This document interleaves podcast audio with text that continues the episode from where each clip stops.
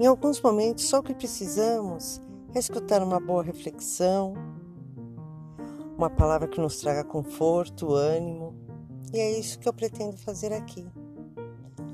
Compartilhar minhas meditações, minhas reflexões, espalhar bons pensamentos, os ensinamentos do Evangelho, para que outras pessoas que precisam, assim como eu precisei, serem renovadas pela fé.